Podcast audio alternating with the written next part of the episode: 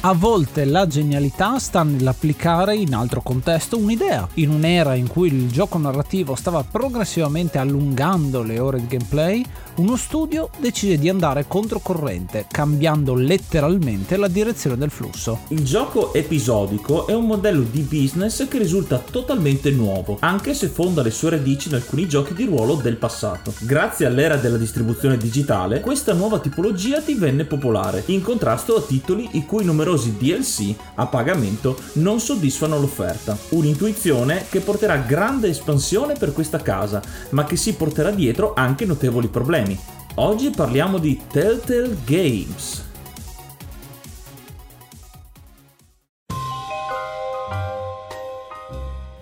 È il 2004. LucasArts esce con la dichiarazione che la realtà del mercato attuale rende troppo rischiosa la pubblicazione di avventure grafiche. Così facendo farà uscire dal gruppo tre figure chiave: Kevin Brunner, Dan Connors e Troy Molander, che ad ottobre dello stesso anno fonderanno Telltale, un nome che richiama una de-enfatizzazione degli elementi puzzle in favore di una particolare invece attenzione all'aspetto narrativo del gioco. Il primo prodotto che lo studio realizza non è un gioco, ma un motore che prenderà il nome di Telltale Tool e che servirà da base per tutti i titoli della neonata casa di sviluppo. L'anno successivo faranno uscire Telltale Texas Hold'em nel 2005, un simulatore simulatore di giochi di carte da poker che risulta un banco di prova per il nuovo motore e subito dopo cominceranno a realizzare titoli su licenza. Prima con Bone Out of Boneville nel 2005 su licenza del fumetto omonimo di Jeff Smith e poi con i giochi di CSI. La partnership con Ubisoft li porterà a realizzare negli anni quattro giochi diversi: CSI Omicidio a tre dimensioni nel 2006, CSI Hard Evidence nel 2007, CSI Deadly Intent nel 2009 e CSI Cospirazione fatale nel 2010. Titoli budget che servono come allenamento. Questi sono titoli seminali per l'approccio di gioco ad episodi,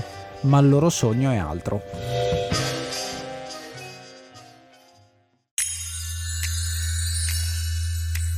Infatti il primo obiettivo che i tre sviluppatori si erano posti era quello di realizzare ciò che in LucasArts non poterono, un nuovo gioco di Sam Max. Il problema era però la licenza, la cui vendita o cessione venne sempre rifiutata dalla grande casa fondata da George Lucas. Per fortuna le licenze hanno una scadenza e come dei bambini il giorno di Natale, Kevin, Dan e Troy si videro recapitare un'offerta dal creatore dei due detective strampalati, il grande artista Steve Parcell. C'è qualcosa di poetico in tutto questo. Con Sam and Max Season 1, chiamato anche Sam and Max Salvano il Mondo, i Telltale hanno un primo grande successo, sia perché è un prodotto nostalgico che attira i grandi fan di vecchia data, sia perché la freschezza dei personaggi funziona anche a cavallo tra il 2006 e il 2007, periodo di uscita del gioco. Piace talmente tanto che l'anno successivo uscirà Sam Max Second Season nel 2007, con un budget di produzione più sostanzioso.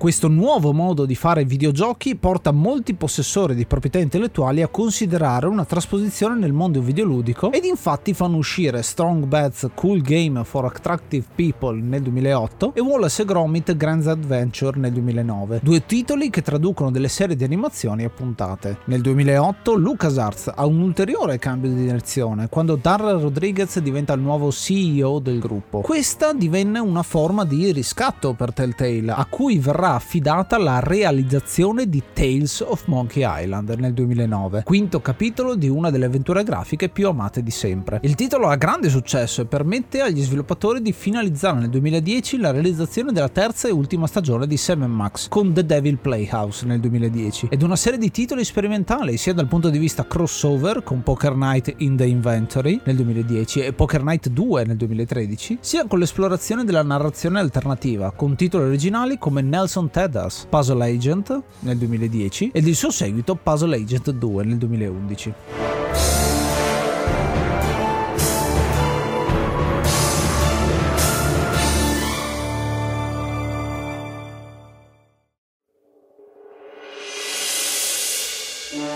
All'inizio del nuovo decennio, Telltale mette a segno un'altra grande collaborazione, questa volta con NBC Universal, dalla quale otterrà i diritti per Jurassic Park The Game nel 2011, ultimo gioco del franchise prima del grande rilascio con Jurassic World nel 2015. Storia analoga per Back to the Future The Game, sempre del 2011, che porta una storia di un ipotetico ritorno al futuro parte 4, di cui si è sempre parlato, ma che non è mai stata possibile la realizzazione per svariati motivi. Con questi titoli e insieme al gioco di Law Order del 2011, Telltale andrà a riportare in auge la meccanica del Quick Time Event, che diventerà un altro segno distintivo dell'azienda. In quel periodo ottennero anche la licenza per King Quest della Sierra, che però si rivelò un buco nell'acqua, visto che Activision rivolle indietro le licenze per darle a The Odd Gentleman, compagnia molto più modesta che comunque realizzerà un discreto titolo nel 2015.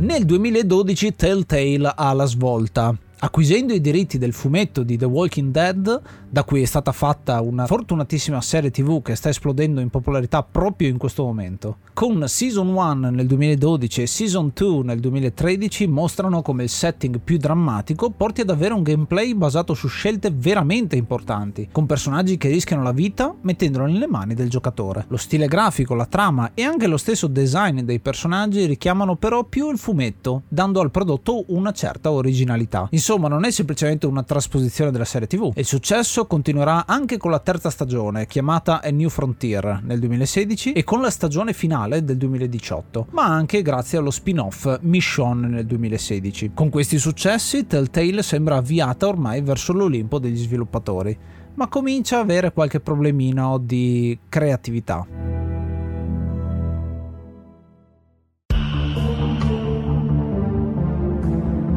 Negli anni a venire riescono veramente a incasellare un successo dopo l'altro. Sembra che tutti vogliano convertire i propri racconti in un gioco il Telltale, simbolo che sul mercato non ci fosse ancora nessuno a coprire quella nicchia specifica. The Wolf Among Us del 2013, titolo tratto dai fumetti Fable, Game of Thrones del 2014, tratto dalla serie TV piuttosto che dal libro di Martin, e Guardian of the Galaxy del 2017, tratto dal fumetto Marvel che ha riscosso successo grazie al film dello stesso stesso periodo sono tre esempi della politica cavalca onda dei nostri sviluppatori. Tra chi vuole realizzare videogiochi in stile Telltale troviamo anche altre case di sviluppo videoludiche. In breve tempo escono Tales of Borderlands nel 2015 che espande la lore di quel mondo, Minecraft Story Mode nel 2016, interessante approccio ad una modalità richiestissima per il sandbox più famoso di sempre, e Batman The Telltale Series nel 2016 con il suo seguito The Enemy Within del 2018. 2018. Ennesimo titolo sull'uomo pipistrello che però riesce comunque ad essere un ottimo approccio al tema che regge il paragone con la serie Arkham, esplorando un gameplay totalmente diverso.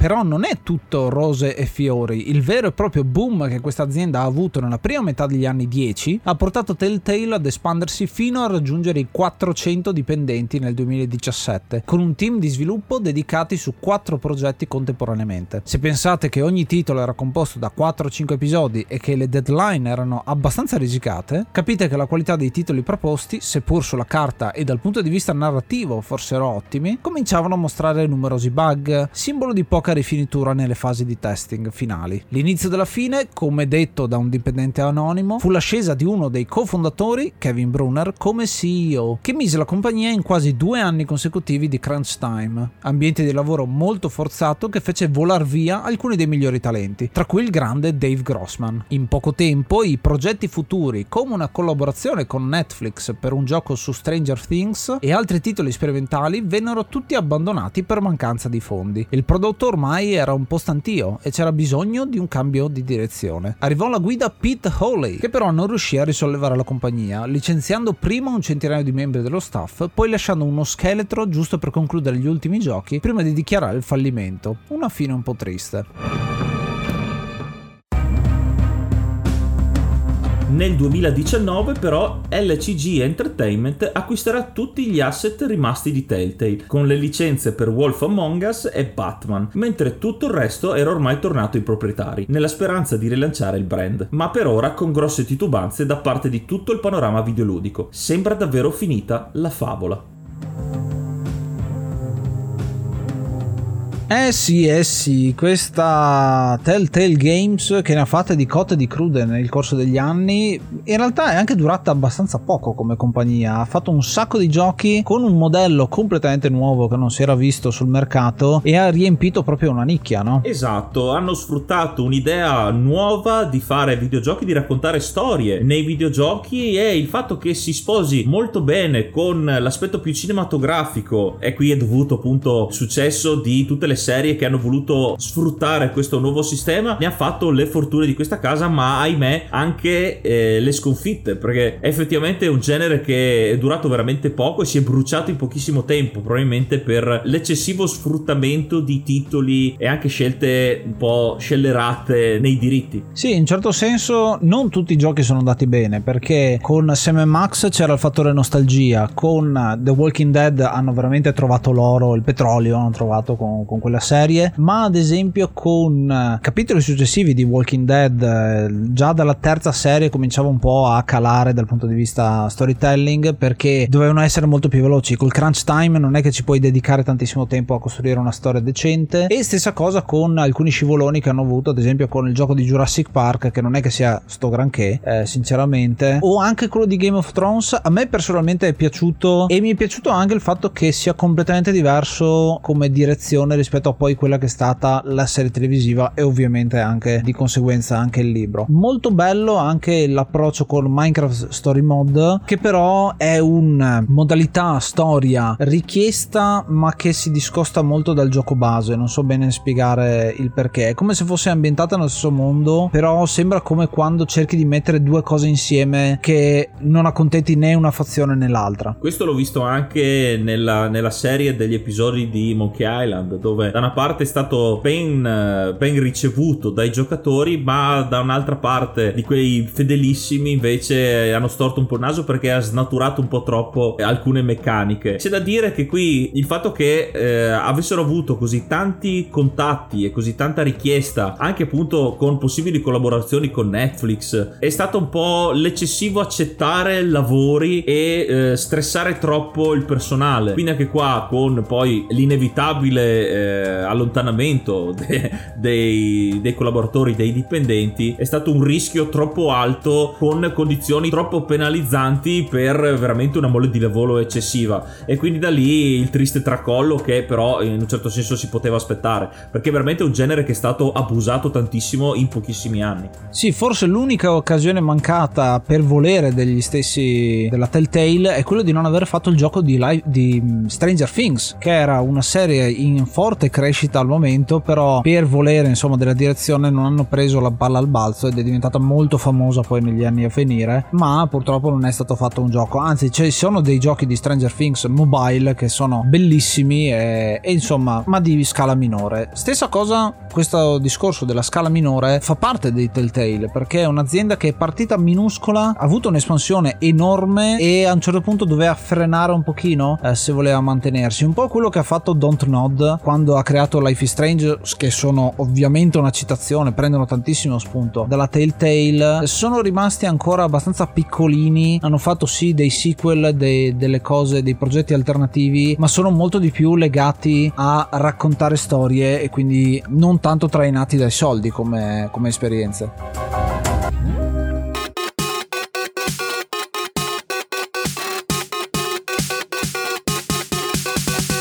Questo era un altro developer documentary, un editoriale che vuole analizzare le grandi case sviluppatrici per trarre qualcosa di utile dal loro percorso. Consigliaci il prossimo argomento scrivendoci sul profilo Instagram dell'Enciclopedia dei Videogiochi oppure parlane sul gruppo Telegram t.me slash enciclopedia dei videogiochi.